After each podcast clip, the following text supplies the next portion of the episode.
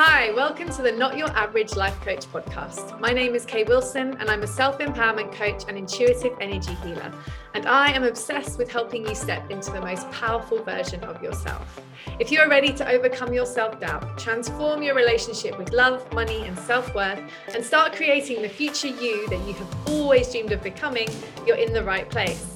My desire with this podcast is to help you transform the relationship you have with yourself by sharing with you tools and perspectives that will help you actualize the life you have dreamed of creating. Treat this podcast as your own personal treasure trove of rich ideas, practices, and teachings that will transform your day-to-day experience. Joining me is the magnificent Kaz, who as a client of mine has experienced firsthand the effect empowerment energy work and mindset reframing can have on your life.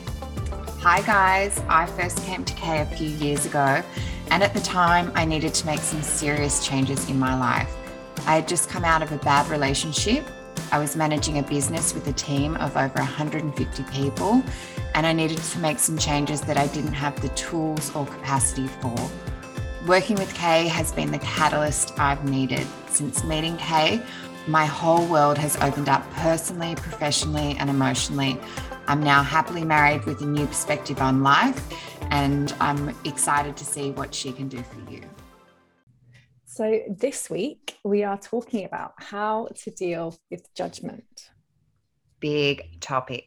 It's actually so big that we've spent nearly forty minutes preparing ourselves for this session.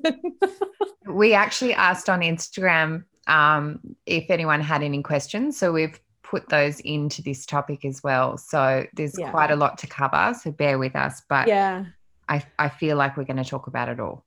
We are going to talk about it all. I'm excited to do this because judgment, honestly, is something that affects all of us. And it's, you know, as with everything, it's actually about understanding how we can move through all these experiences from a place of finding how they work for us and not against us, because judgment can work for us. Yep, it can be uncomfortable. Yes, it can be really, really triggering, but this is where the opportunity for us lies, actually.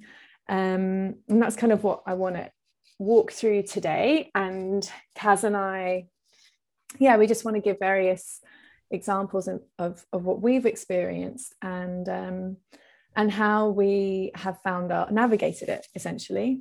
So the first thing I really want to talk to here is what I call reflection, because this to me is the premise of most of our challenges when it comes to judgment. It's actually the premise of our triggering. Um, and so triggering is when someone's behavior negatively impacts our emotions, essentially causes us emotional distress. And when we understand how to manage being triggered, then we are very empowered. Then we are working from a place of real self-ownership, actually. And understanding your energetic reflection, I think, really helps this process. So I just want to start by taking us through how your energetic reflection works. So I have actually talked to this before, so bear with me if you've heard this. It's always good to have a refresher.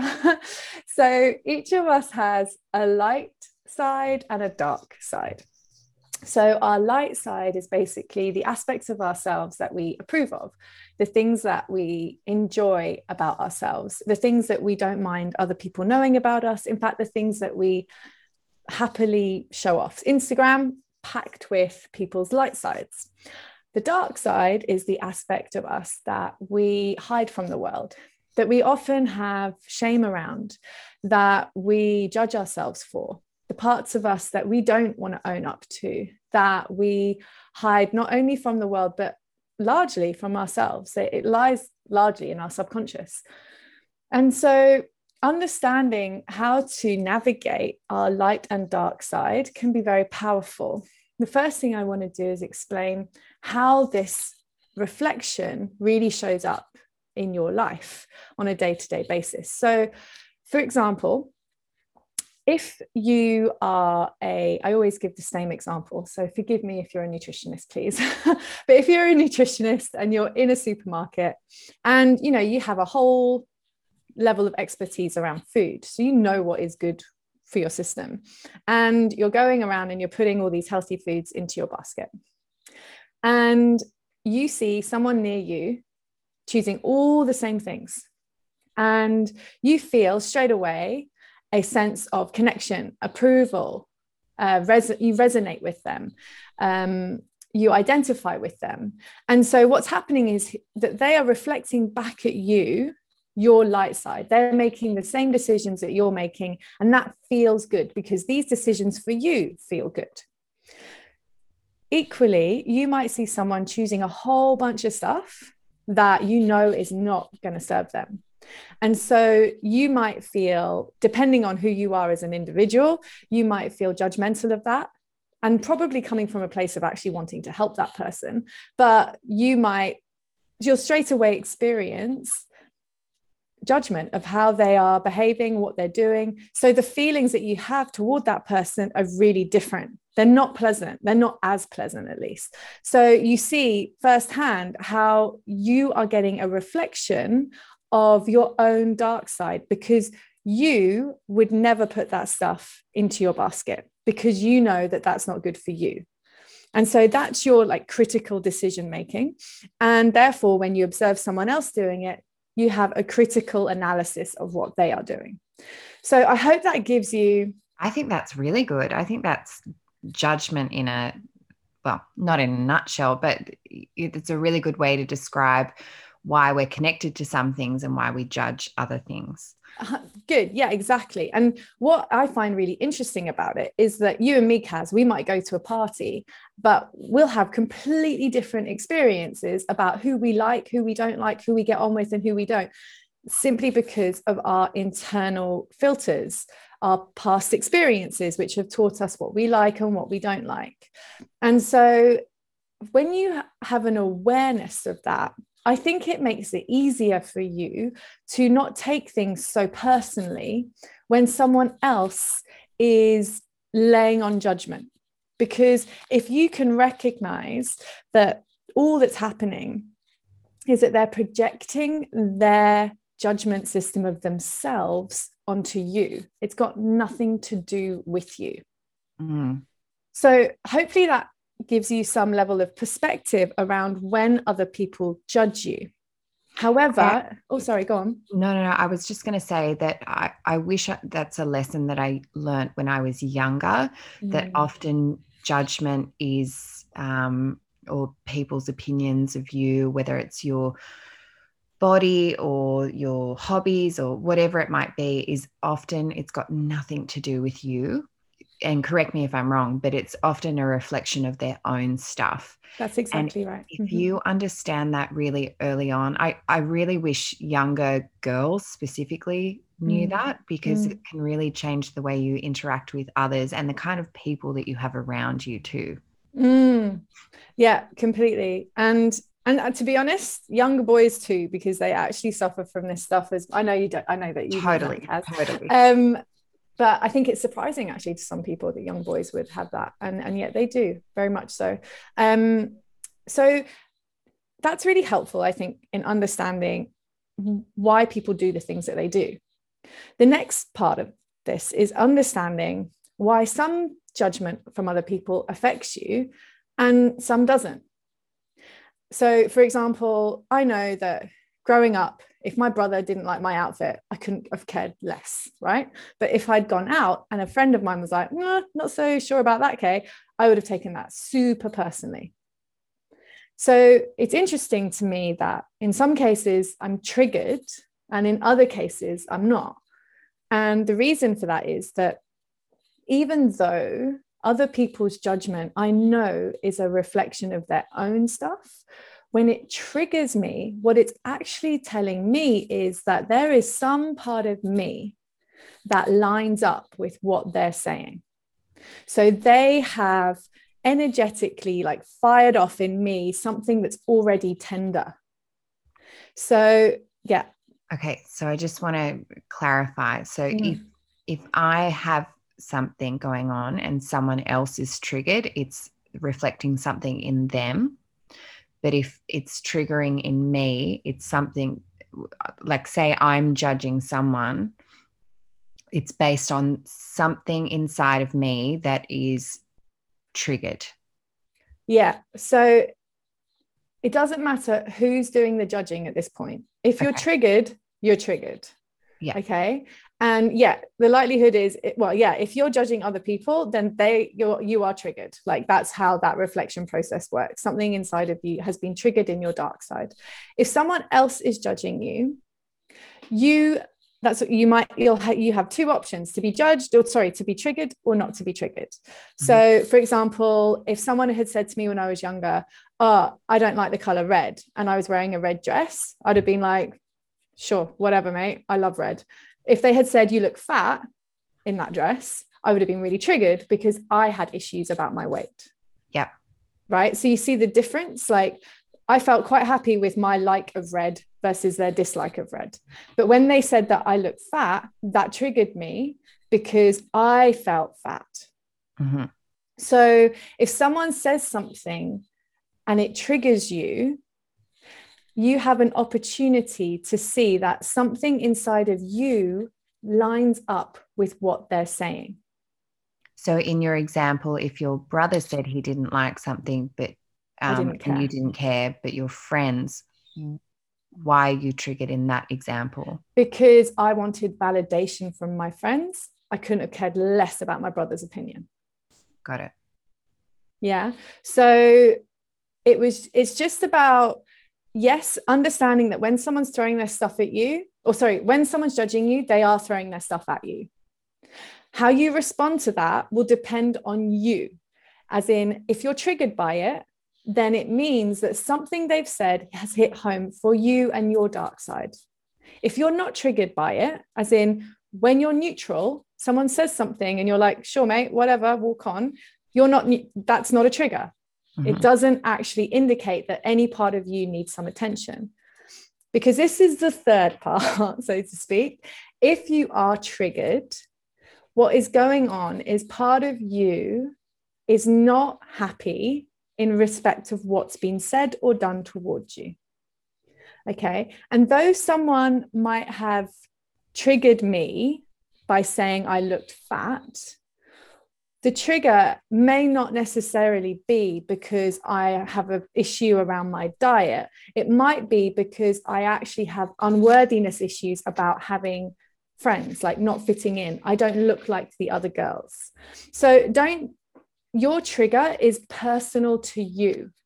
It's not okay. So literal.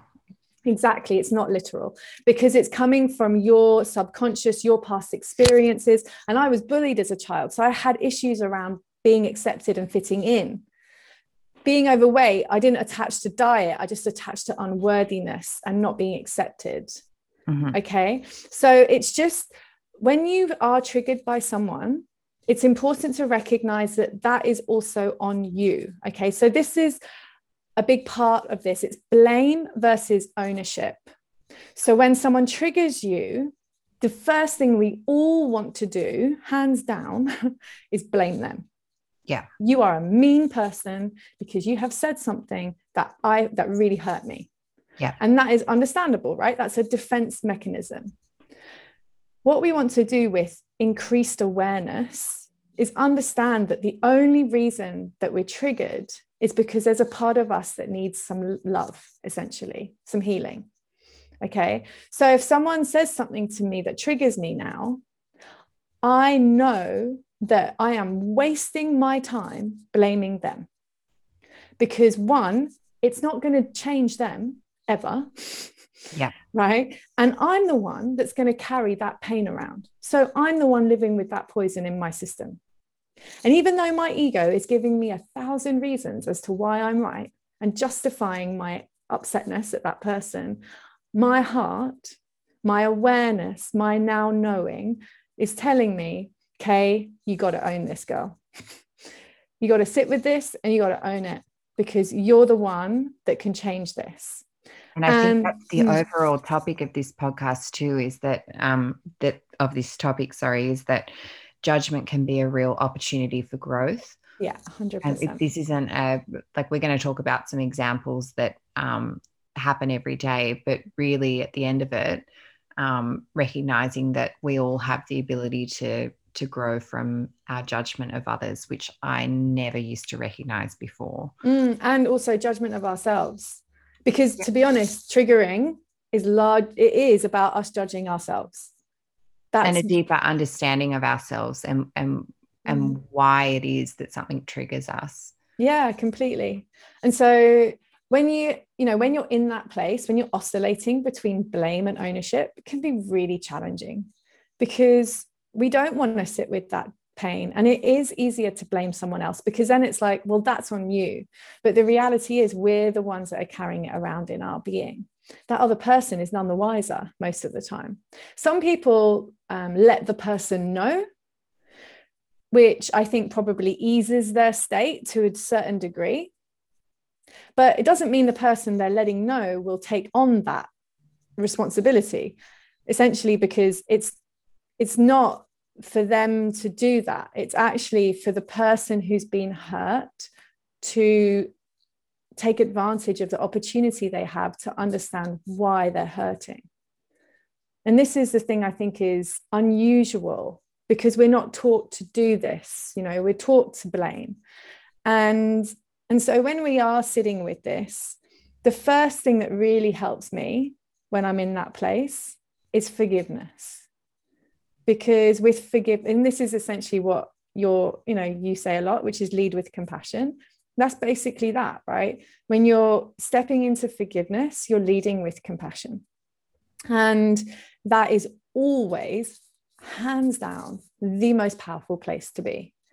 And so if you can say to yourself, I forgive so-and-so because I know it's the right thing to do and I don't want to walk around with this pain anymore, and I forgive myself for being hurt because I know that something inside of me needs some attention and I'm coming to a place where I'm willing to do that. And I forgive myself for wanting to blame that person. And I forgive that person for hurting me. So, you know, it's really sitting in that place of softness, because once you start to move into forgiveness, you can start to ease the energy around the trigger. Mm-hmm. And so after forgiveness, that's when we want to start sitting with what has been triggered. And I always say, when you feel something, you can heal it. So feeling is healing. And I don't know a better way to describe this over a podcast because normally I, I'd take someone through the process, as Kaz well knows, but essentially sitting somewhere or lying down somewhere with your palms facing up and asking your body, literally saying in yourself, where do I hold the pain of this trigger? And see where that pain sits in your body. And take your attention to it, but don't take your attention to it in a hard, I'm going to fix you kind of way. Take your attention to it with great softness, because whatever that, whatever the reason is that that energy is there for, it's because there has been suffering. And so the energy that you want, the awareness that you want to take to it is one of acceptance and love and gentleness. Um, the temptation is to figure out why, okay, to mentally wrap your head around it. Don't do that. This is all about, this process is a feeling process. When you're working with your energy like this, it's just wanting to feel. And so taking your attention to that place, sitting with it and witnessing that energy in your body. So you literally take your awareness to that feeling and you just sit with it. And if it gets hard, it means that your attention has got hard. Maybe you've got fed up of waiting for it, or you just want it to go, or you want to fix it, or you're tired, or you're impatient. In which case, just soften yourself again. Think of a child or animal. Imagine that that energy is a child or animal that you really, really love. And then use that love to just sit with that energy. Eventually, that energy should dissipate and shift. You might have lots of images and thoughts of past experiences come to your mind. That's very normal. Don't worry about it. Just continually ask yourself, what do I feel? What do I feel? What do I feel? And return back to that feeling place. If you find your feelings hard to connect with, then start with journaling. Just start by sitting there with your journal and writing down everything you felt in response to what that person has done. And then ask yourself, where do I hold this in my body? Use that as like an access or a pathway to that place. Okay. So um, what I'd like to do now, hopefully that's given you a lot of clarity around the pain that can be caused in judgment.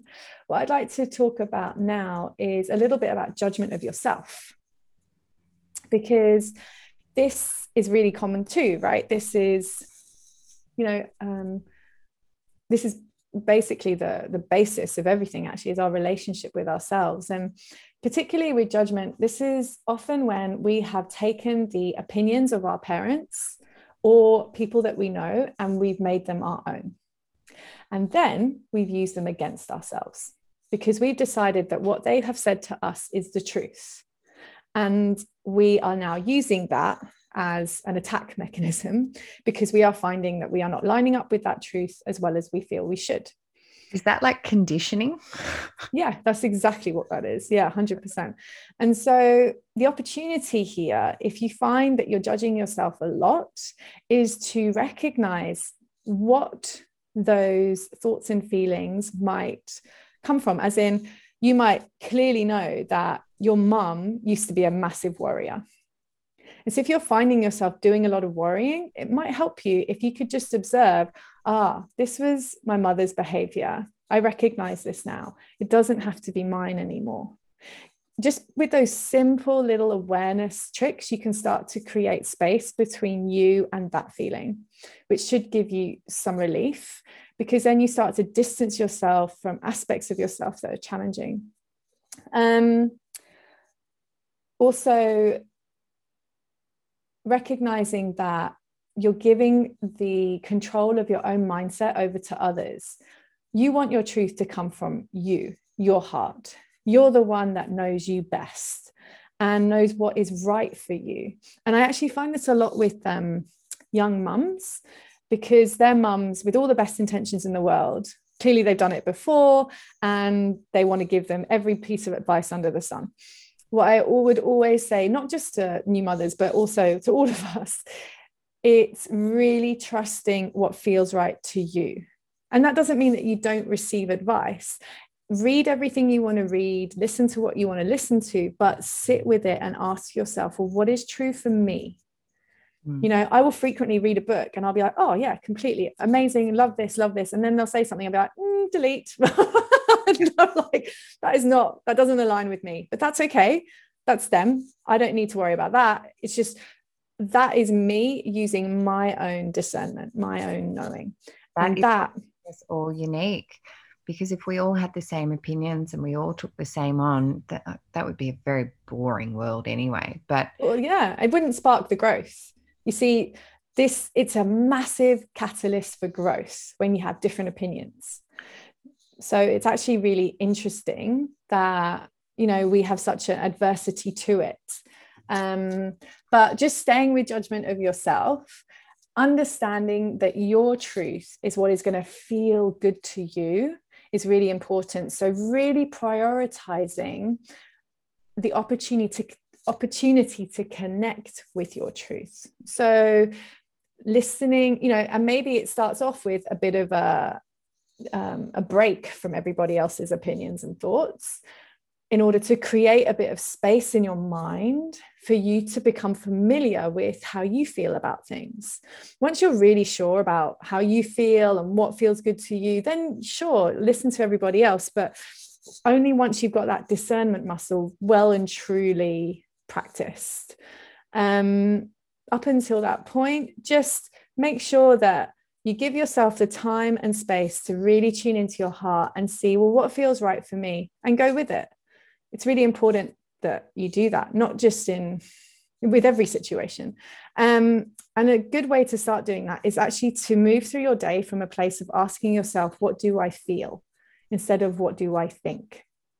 Because I commonly ask people, what do you feel? And they're like, they'll just respond straight away. And it will be like, oh, I feel grateful. And it's actually just a thought response. It's not an actual feeling response. When someone takes the time to really tune into how they're feeling, then you know it's coming from their heart because mm-hmm. they've connected with their truth. Um, you know, the native Indians, a bit random, but I really love this. They used to... They um, really honored people taking their time before they spoke, because they recognize that when that happens, that person is really listening to what they feel is their truth. And it meant that whatever they would say would have great wisdom. Yeah. So anyone that just spoke from the hip, they were just not so, it wasn't so well received. Whereas yeah. it was really honored to just take your time in responding. And I think that's an important thing to recognize, because I think we all often talk from the hip. Yes. I, I really want to ask about um, some examples of ways in which we judge ourselves. And mm. I think one of the biggest ones is um, body image. So uh-huh. Yes. Day to day, the way in which we like, so I think sometimes we can be all so hard on ourselves, but I think I didn't recognize until before these discussions that I'm actually judging myself constantly. So mm-hmm. I would imagine that's based on conditioning growing up of ways in which people talk to us about our body, what we saw about what was popular about bodies, and mm. um, yeah, ways in which we judge ourselves. Yeah, I think that's spot on. Like we, so as Kaz said earlier, I asked on my Instagram for people to offer their questions around judgment so we could talk to them today.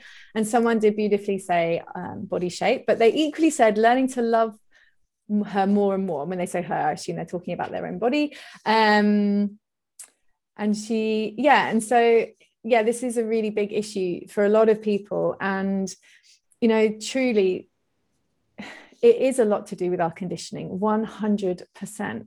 But awareness of that is the first step to that. So in the same way, when we start to recognize that our thoughts are largely, you know, based around our experiences and the, the beliefs of others, when we start to have an awareness of that, we can go, we can tell ourselves, well, that's not actually me. And in the same way, when we have been so conditioned by, you know, marketing and, and, Uh, imagery and movies and all the things that tell us how we should or shouldn't look, recognizing that we have been conditioned firstly is really important, and actually moving into a place of acceptance, which is really tough if you really hate yourself. Okay. Yeah. And a lot of people do. And and so actually what I suggest is to accept your hate, accept your judgment, accept everything about yourself. If you spent one entire day from the moment you woke up and say you lay there and thought of all the things you hated about yourself, and and then said to yourself, I accept that I hate all these things about myself, it would actually create a lot more peace in your day. And I know this sounds absolutely crazy, but what you're actually doing there is you're accepting your dark side, which, whether it feels good or not at this point is irrelevant. It's, it's part of who you are. And the more we push against that, the more we push against ourselves, and the more warring and dislike and um, suffering we create within ourselves. Even when we accept our darkness, we accept that we hate ourselves, we accept that we think we're fat, we accept all these things. As soon as like you say to yourself, I accept that I feel I look fat in these jeans, then there's silence. If we turn around and say to ourselves, I hate these jeans, I hate, I, I look so fat, you're still going to have a torrent of thoughts that back that up, a torrent. Whereas if you turn around and say, I accept it, I accept that I look fat in this, I accept that I feel this way, it will actually start to hush the voice. Or I accept that my legs aren't the size that I wish they were. Yep. You know, and all the things. A bit more compassion.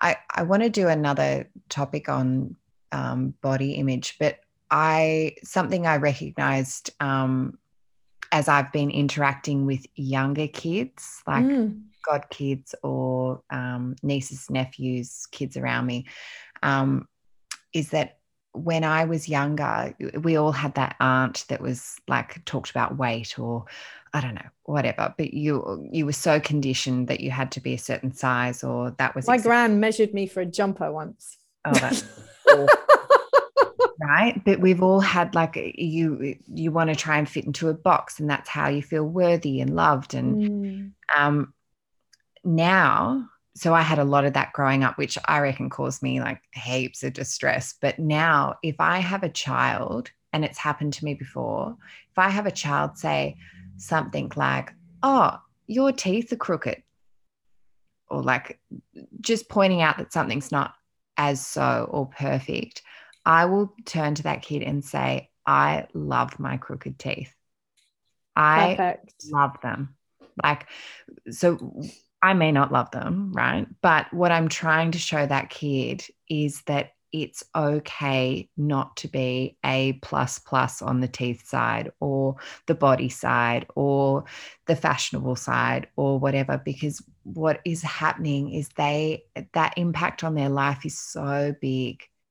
It's interesting that, you know, you're very happy to do that for the children. And yet for yourself, it's a different story. No. But this is really true, right? This is, and it's because you got so much more compassion for them. Yeah. And this is, it's a great example because I think it, it, it's true of all of us. And it's actually, how do we get from where we're at to that place that we have for children so readily available to us, or animals, whatever your thing might be, so much love and compassion for them. How do we start to feel that for ourselves? And it's a, the truth is, it's a gentle process and it's a journey. We've spent years being conditioned in a, in a different way.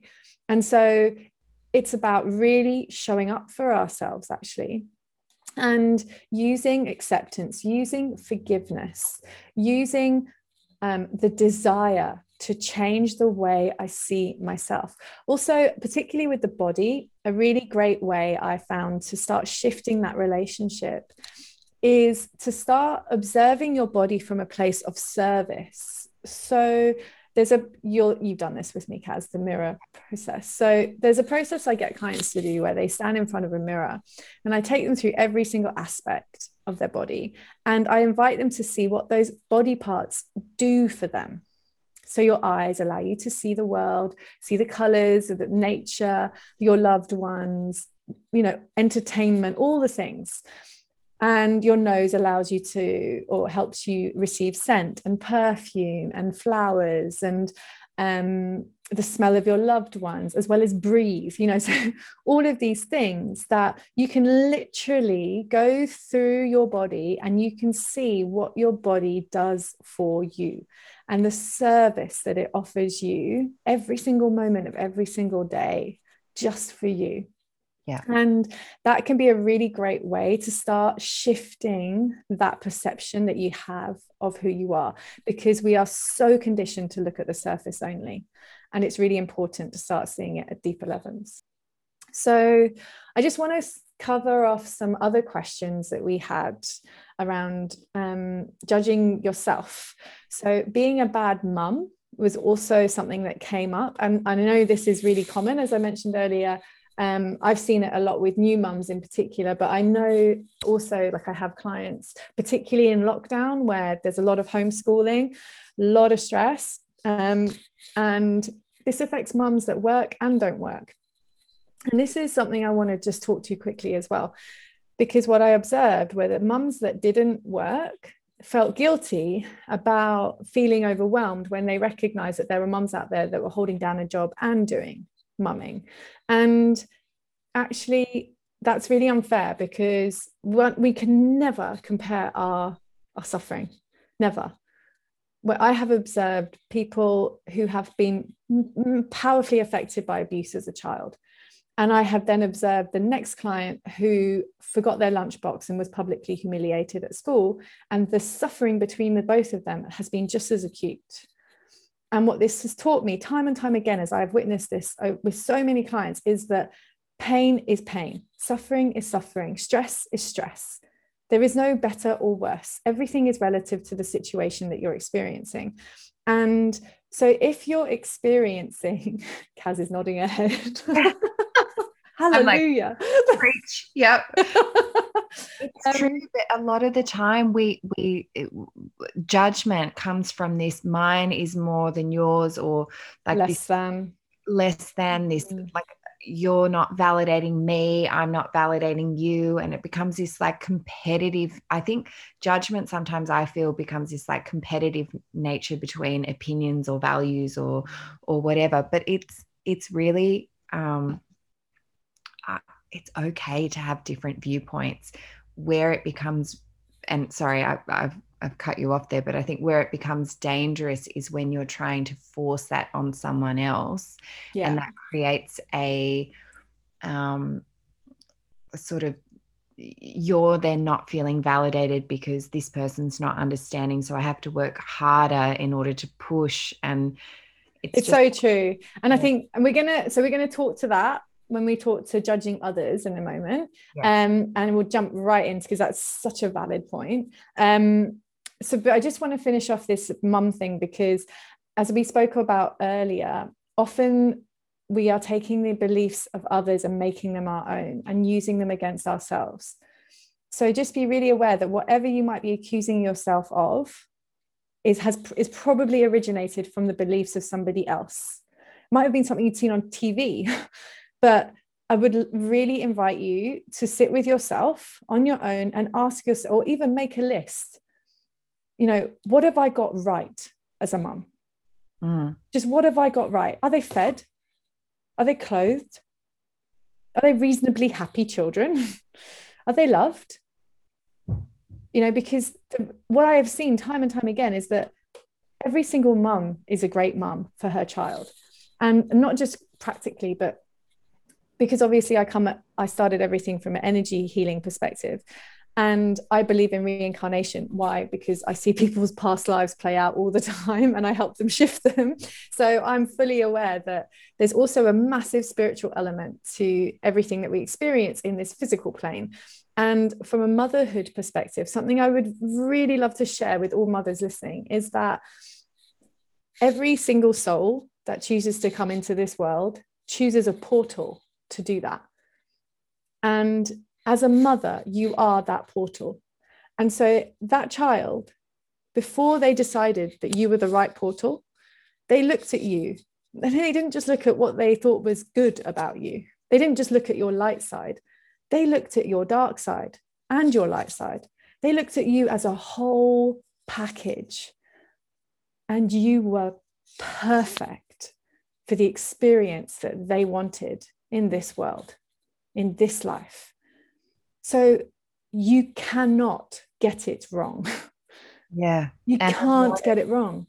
It doesn't matter how you show up. They're getting it wrong. And that oh, they do, and yeah. they're being hard on themselves. Mm. And it's a real shame, actually. It's um well, actually, it's part of the journey. It's part of the process. Okay. Because what this brings up for you is self-worth as a mother. So it's yes, it's painful and it's uncomfortable, but it is an opportunity for you to recognize that you probably need to work with your relationship with yourself. There are some old beliefs there that need to be shifted. Maybe sign up to my Alchemize method and shift them.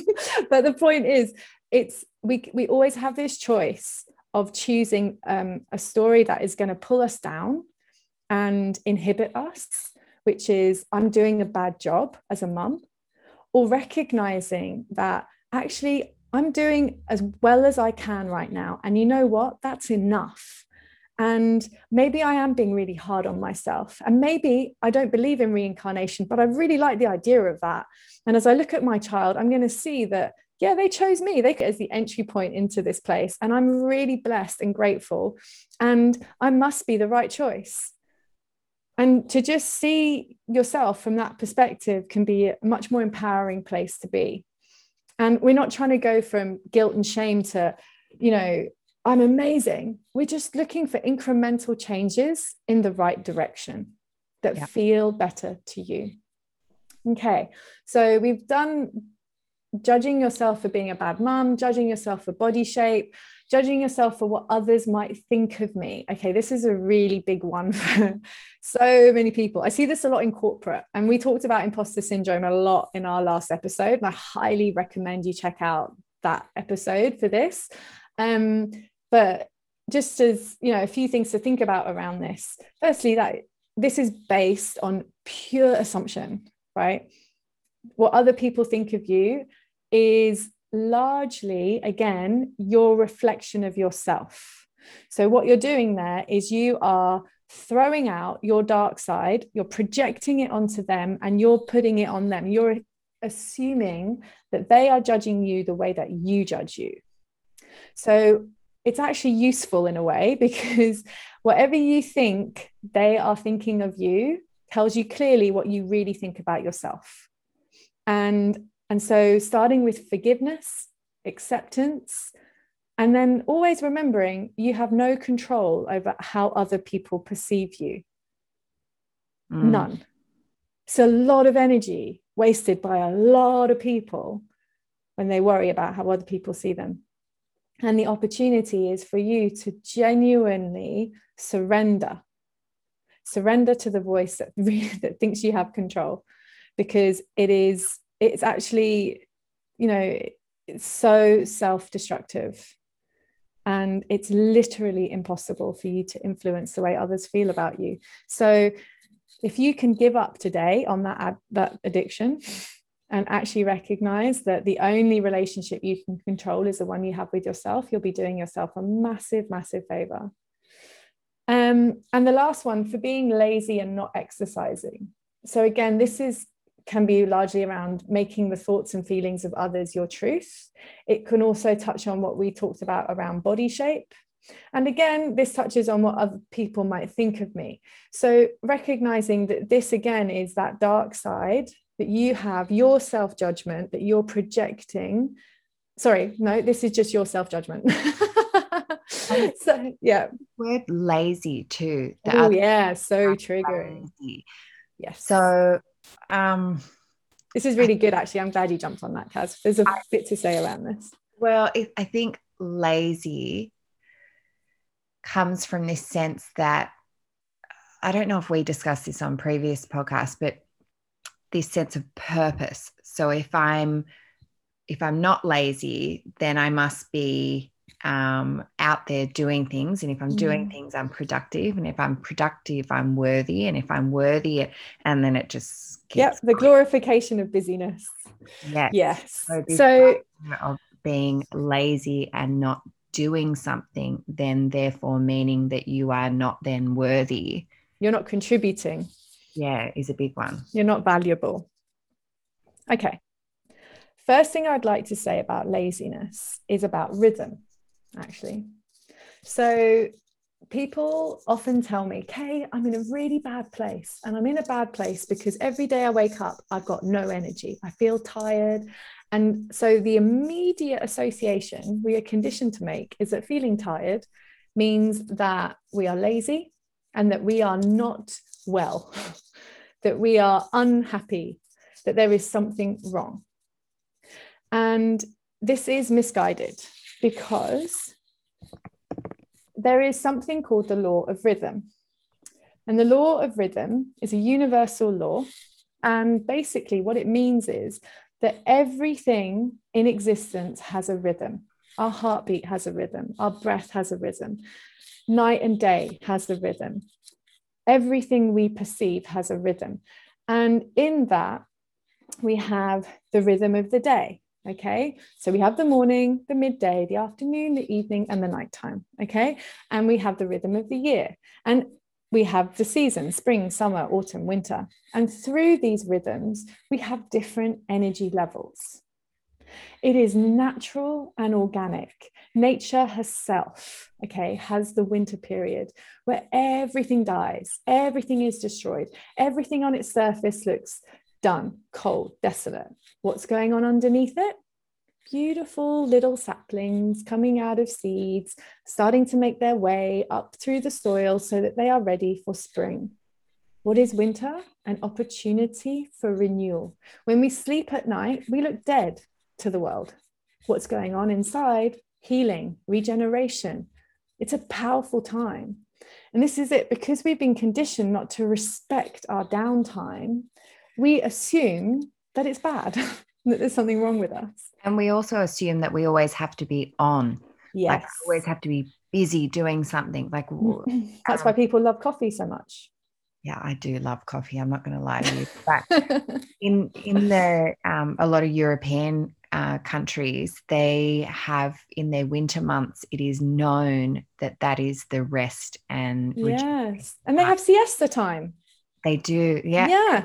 And here in Australia, um, not on your I, Nelly. Well, got to work. They're always on, so we don't really have seasons. I mean, we do, we have summer, winter, but they're not as mm, um, pronounced.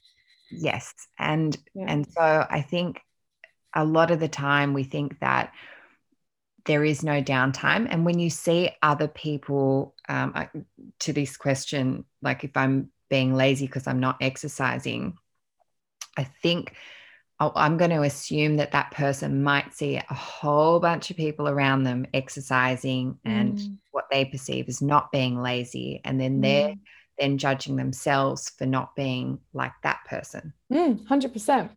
And the reality is that they might have spent the week before exercising every single day, but they're not giving themselves credit for that. They're only judging themselves for the moment. And it's recognizing that you're going to go through periods where you need a day off or you need to do something more gentle, that your system needs some rejuvenation.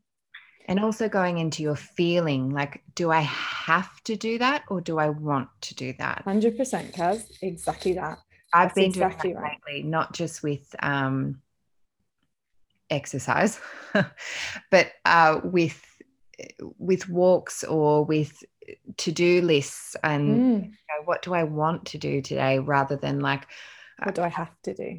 And COVID's been a great example of um switching to a different playing field for me of I I always used to be like, I have to do this because, and I talk through the steps with Kay, because if I do that then I'm busy and then I'm worthy and then I'm productive and then I'm successful and then I, and like it just basically kept continuing. But switching that off a little bit to be like, I'm actually going to do this because that's what I feel will work for me. Yeah, because I think the assumption for most people is if if I don't do this, I won't be successful or fit or enough or whatever. And the irony is, is that th- where it's coming from is a place of like motivation. It's coming from a place of fear. Whereas if you are coming from a place of, I'm going to do what feels good to me. And today I don't feel like going to the gym, but I do feel like walking down by the sea. And you go down there and you have such a pleasant time because you really needed it. You really needed to feel the sand on your toes and the wind in your face. And when you then go to work, you're going to be much more productive because you filled your cup up. And equally with work, especially a lot of people that work for themselves, I have to do this, I've got to do this, la, la, la, la. What they're actually producing is nowhere near as good as it is when it comes from a place of, oh my goodness, I love this idea. I want to do this. And it comes from the heart and it's completely genuine and authentic. The energy that goes with it is going to do all the things that they want it to do and more. So it's really important to ask yourself, am I doing this from a place of fear or am I doing it from a place of love? This person who's also um, feeling lazy for not exercising is comparing mm. themselves to others, which I think segues into our next um, topic of where judgment shows up in others. So is this person concerned about how they might be perceived by other people if they're not exercising, and they may be perceived as lazy? To be honest, it could be about others. It could also just feel, they might feel that they're lazy and not exercising enough. So it can be either way. But yeah, it's, you know, when we are, it, it, it actually doesn't really matter. It's more about asking yourself how you feel about it. And if you don't feel good, then the ch- you're just beating yourself up. Mm. And it's that acceptance thing that we want to start moving into. And, you know, well, what feels right for me? Because then you're just going to start changing that relationship with yourself immediately. So those are the questions we got about what do you judge yourself most about. And then some of the questions, or the, the remaining questions rather, are, are around what do you judge others for? And so not being honest was the first one. And I actually think that this is quite a common one for a lot of people. Um, and it's and it's largely because those people, you know, strongly value honesty. Because again, it's that reflection of your light and dark. This is your light side. Everyone likes to be considered honest because it's approved of in our society, rightly so. And um, and so then when someone fails to be honest, it can be really triggering because it's it um it triggers our belief that honesty is the right way to be. And also because in our dark side, we give ourselves a really hard time if we weren't honest. So the thing with this, again, is compassion. But this isn't just compassion for yourself. This is actually compassion for the other person. Because it's really important to remember that every single one of us wants to be loved. Every single one of us not only wants to be loved, but actually really enjoys loving others. But unfortunately, we don't live in a culture yet that honors that. And so we have all created lots of defense mechanisms and boundaries around ourselves to survive in this world. And for some people, being honest is really, really challenging because they feel they aren't worthy enough to be honest. They might offend someone if they're honest. They don't value their own opinion, so they don't want to share it and they don't want to be honest about how they really feel. Yes, there are people out there who are dishonest, but again, that's because they have an agenda that for whatever reason lines up with what feels good for them. So we can't expect others to always meet our standards. And so for us, it's an opportunity for us to expand ourselves, to find compassion and forgiveness, and to also become more accepting and expansive. Now, when I say expansive, we're going to talk a little bit more about this in a few points, in a, in a few moments. But it's really important to understand that when we can be big, when we can be a bigger person, we are able not only to show up with others in a better way, but it actually feels nice. It feels good to be a bigger person. And the reason it feels good is because it comes from a place of love. And the more you can generate that in yourself, the better, frankly, because it's going to feel good to you. I always think of the ocean when I think of being a bigger person, because you can throw urine or perfume in the ocean and it will accept all of it. And when you move into that expansive bigness, when someone's dishonest to you and you you feel that tightness, that constriction, that anger or frustration come into your being, and you can say to yourself, this is only because I really value honesty. And I can forgive this person. Then you can let go of it. Yeah. It can also speak to the desire to control things, control situations. When someone is dishonest and it kind of lets things fall over, then it can ruin situations. And, and then it's harder, okay, because obviously it has larger impacts on people and situations. And again, that's trusting yourself, allowing yourself to keep re- continuously say to yourself, I'm going to navigate this and I'm going to find my way through it. That person's been dishonest. That's on them. I know that I can navigate whatever this looks like. I don't even know how, but I'm going to keep backing myself until I find my way. And just in how this is coming out of my mouth, I want to talk to something quickly called the law of cause and effect. I know I keep talking to these laws, but they're very powerful laws and it's really worth understanding them. Law of cause and effect is whatever energy you put out into the universe is the energy that you get back, okay? And so it's understanding that if someone's dishonest to you, that's on them, but also that it's up to you to choose an energy that is actually going to work for you when it comes back to you. And if you can find love for that person, all the better. I want to talk to um, judgment of others when someone has a different opinion to mm-hmm. you. So um, I'll use the example if someone has a um, I just want to line it up. Sorry, Kaz, I don't want to break you up. I just want to say, because this is going to speak to the last point we got here, and I just want this person who asked this question to know that we're going to answer this. Yes, yes. So someone said, when people are quick to comment on others or attempt to exercise control under the claim that they want to make you a better person. This mm. is such a good point, and I think this is what we're about to jump into. So I just want that person to know that.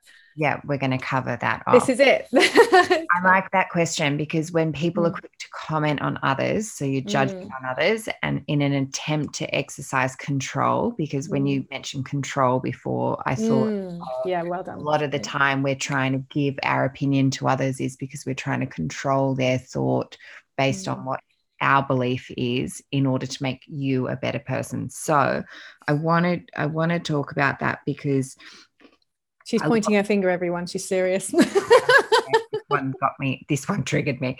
Um, I have a lot of people in my life with a lot of different opinions, and I actually enjoy that um, immensely. Mm. And I think I've gotten to the place where I have a lot of different people and a lot of different opinions because um, I value it.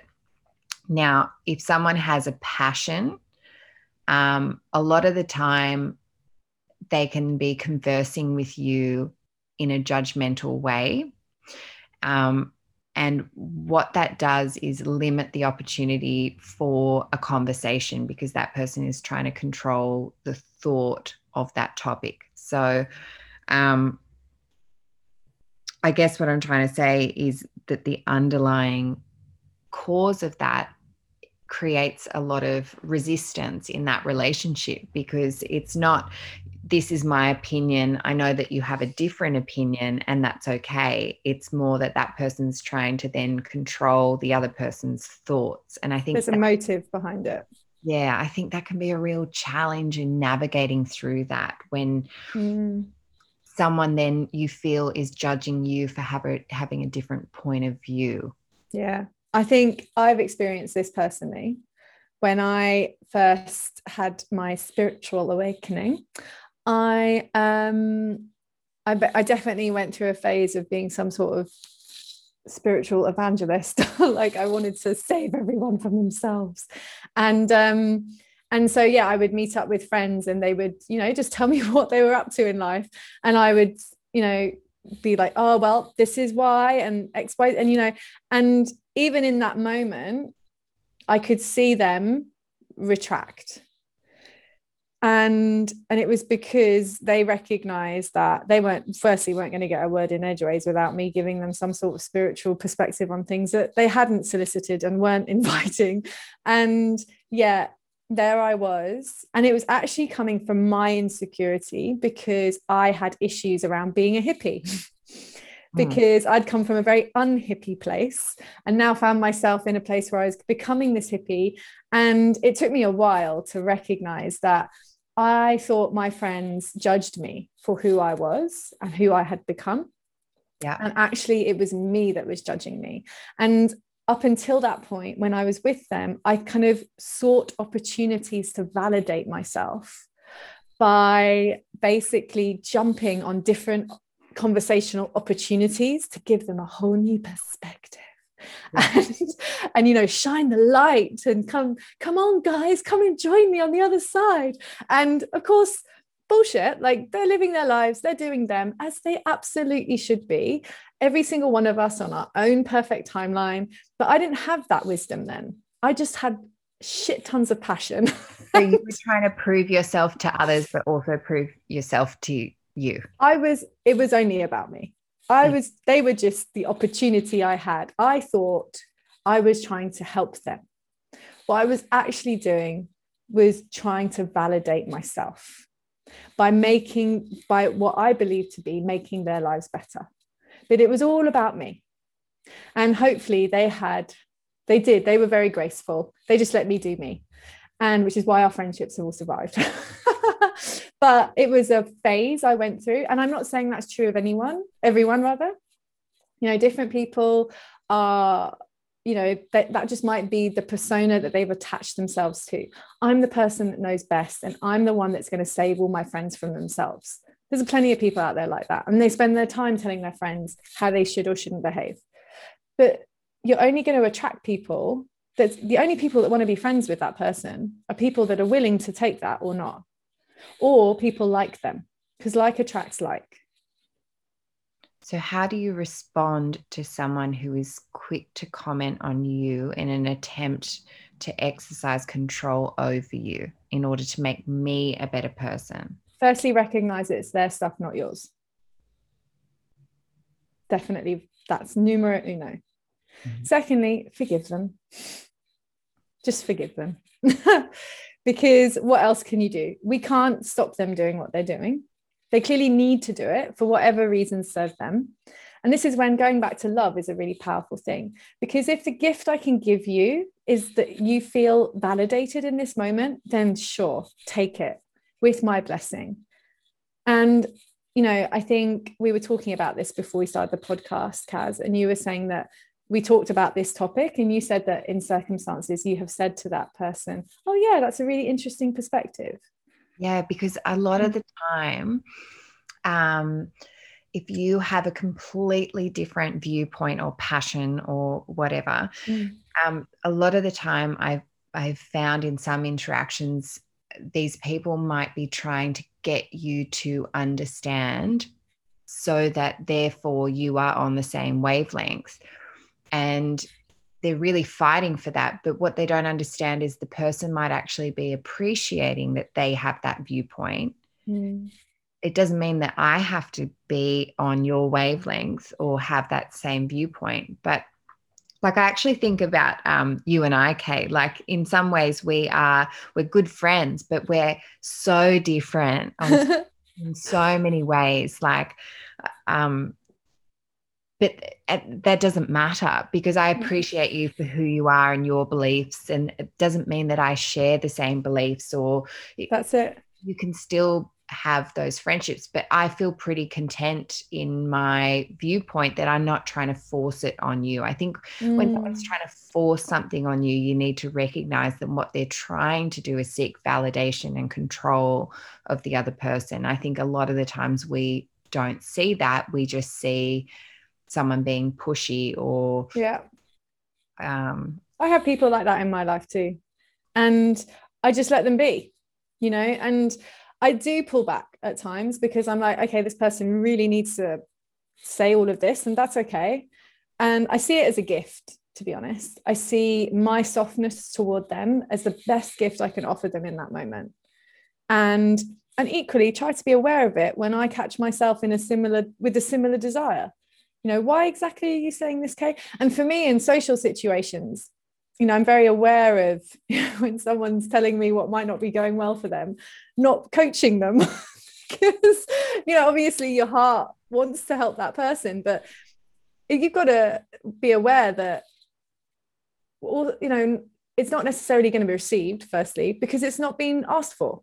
So it's not your job to coach. If to any of the coaches out there, and I'm sure that you probably resonate with this, the desire to coach our friends is tempting, but something that I've learned to steer clear of, because unless that friend says, you know, I'd like your thoughts, or sometimes I'll say, look, I can give you some support on this or guidance, but I'll I'll say it like that mm. so that it's an option, you know. Otherwise, I'm there as a friend first, and that is generally um, a supportive ear, right?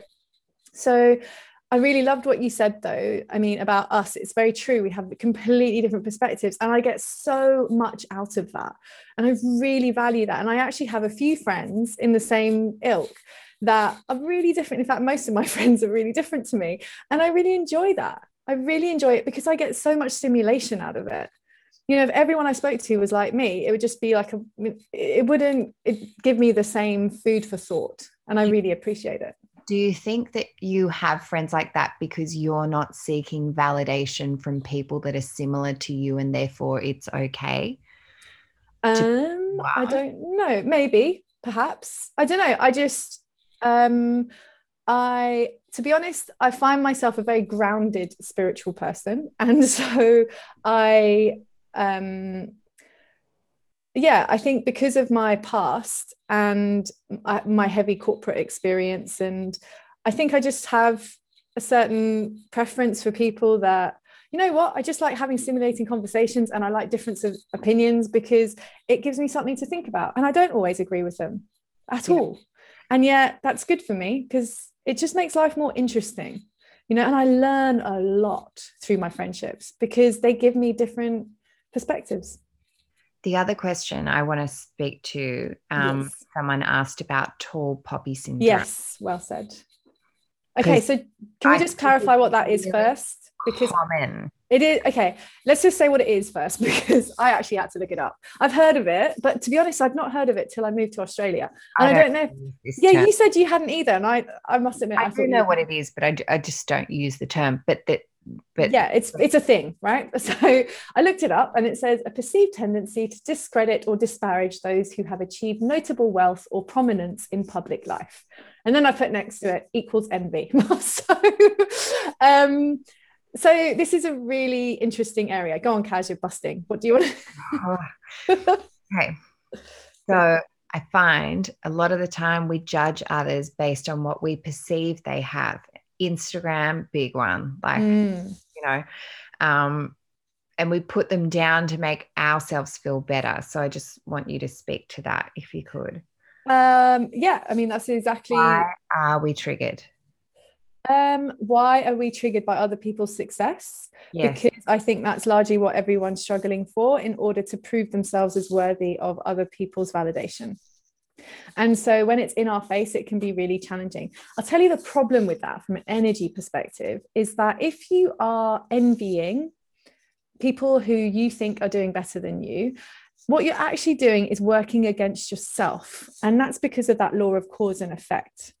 If you're putting judgment out, if you're putting putting down energy out, if you're putting out, you know, just meanness really, and meanness coming from a place of sadness actually in yourself for not being that thing, all that energy is really yucky, and you're sending it towards someone who has the thing that you want.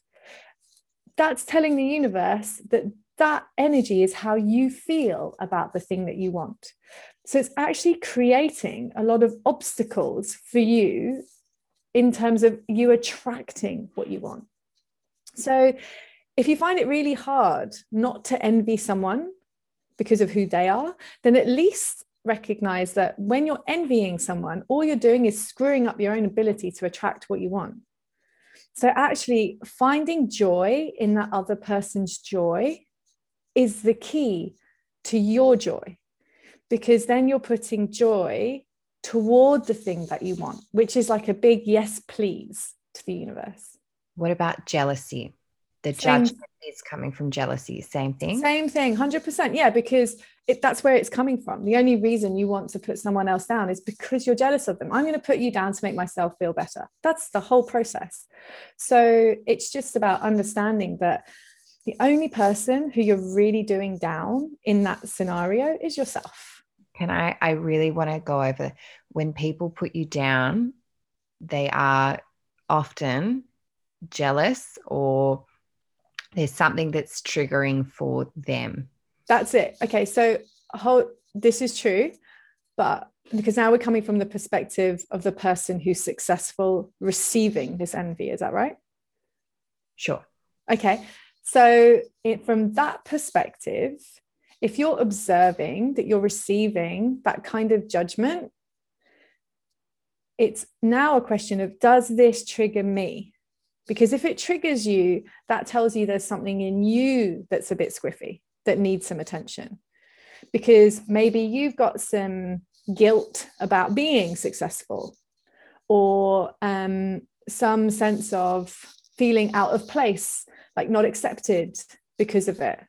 Okay, so it's worth you then really sitting with, okay, why does this actually piss me off? Why does this, because you know when you're not triggered, because you're just neutral. You just, it doesn't even, it doesn't even cross your horizon. You're like, okay, that's on you, whatevs. Okay, and, and something I'd like to say about wealth, okay, with people who are wealthy, people who are not wealthy, wealth is relative. I love wealthy people around me because I love seeing life through their eyes. It's so fun. It's so great. Okay, I have people who are wealthy and they do wonderful things, and I'm able to see it through their Instagram or their stories, and I get to go to all these amazing places and see the life through their eyes, and I love it. To me, it's so yummy. I walk through a neighborhood where there are beautiful houses. Kaz and I were talking about this yesterday. There's a place called Bilgola near us, and there's a street behind Bilgola Beach that I love it. Oh my goodness. Just like thinking about it now, I feel it in my being. And it's nice, you know, and I know that every single person on that street, sure, they're wealthy to me, but to as that person, they're just doing them, right? And no doubt they know people that are much wealthier than they are, and they know people that are less wealthier than they are. And maybe they have money problems too. I know from my clients, a lot of whom are very wealthy, they have money issues too. Everyone has issues. Everyone has fears. Everything is relative. And I think that we tend to demonize people we think are wealthy because it makes us feel better about where we are.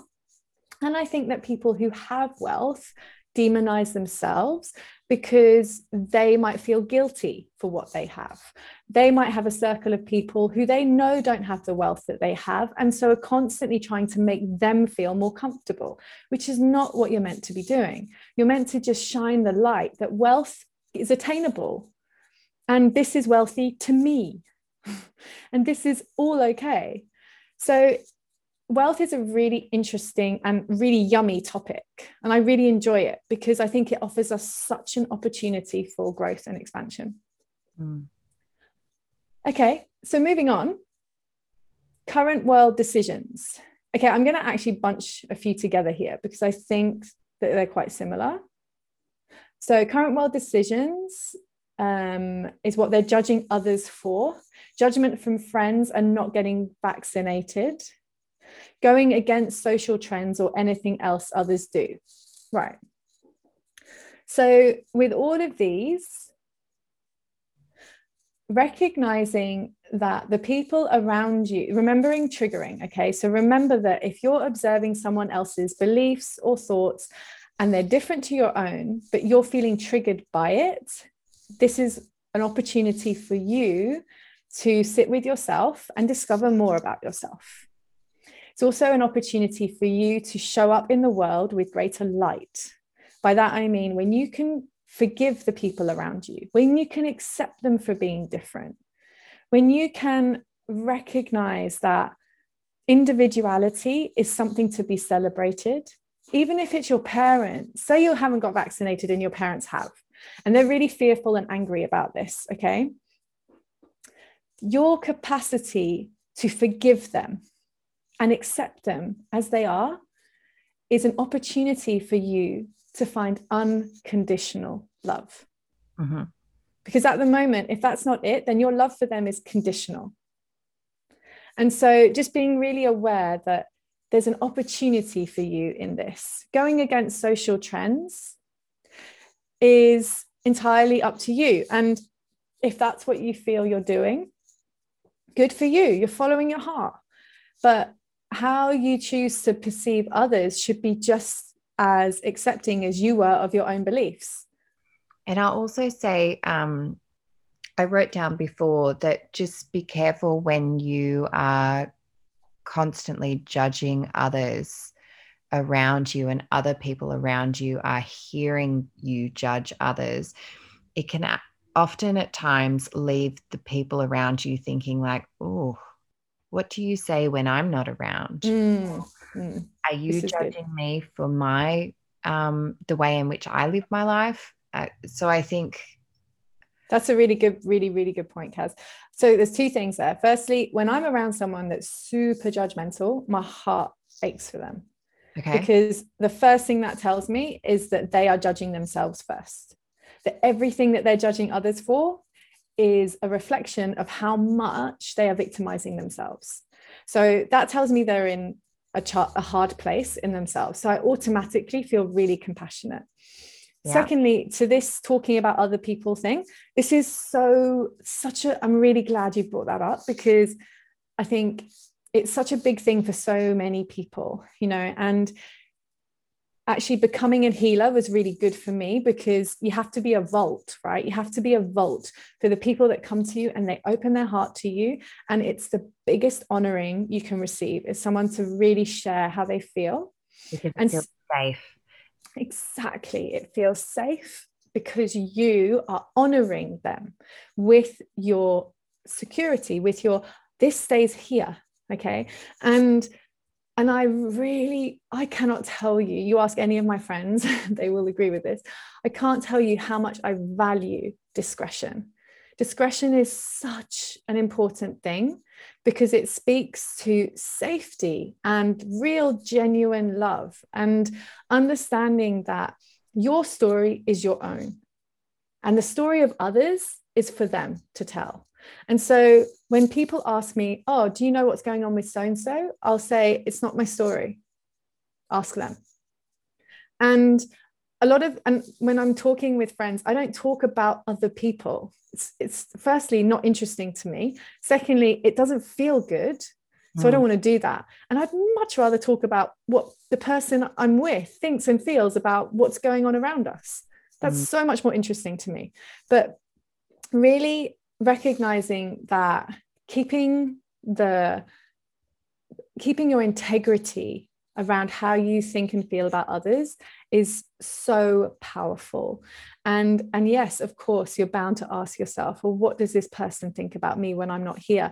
I hope that you would now follow that up with, well, that's a reflection of their stuff, not mine. Totally. Yeah.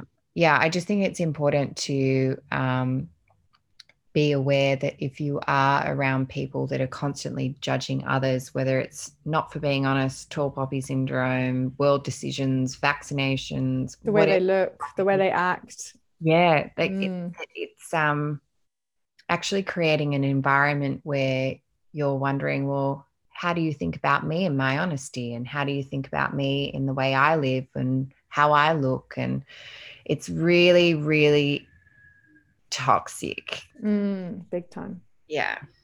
Yeah. So all it is, though, is the energy of that person.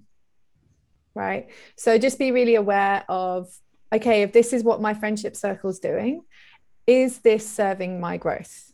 Is this lifting me up? When I leave this group, do I feel inspired, empowered, appreciated, valued, loved? If not, might be worth thinking about spreading your wings a bit. This might be what you've needed to start to help you see yourself and the people around you differently. Um, yeah, I think that's all the questions we got. Can I just say a big thank you to all the people that responded to our request for questions, because it's been really great to have that stimulation. And, um, you know, it enables us to support more people. So thank you so much to each and every single one of you. And I really hope that your questions have been answered sufficiently um, through this podcast. And keep um, letting us know what you want to talk about. I think podcasts, it's like, it's quite an honor to be in someone's ear um, with whatever you're doing, discussing any topic. And a lot of the times we're searching for topics that matter to us. So yeah, absolutely. Let us know what you want to hear about. Yeah. If you're not already following me on Instagram, because this is when I, where I ask people, I'm at, my handle is at Kay Wilson Love, all one word. And um, yeah, I will be asking for our next episode as well. And in the meantime, please leave a review. I hope that you've enjoyed this. Please definitely share it with those that you feel it would serve. And we look forward to seeing or speaking to you soon. Take care, guys. Thank you. Bye.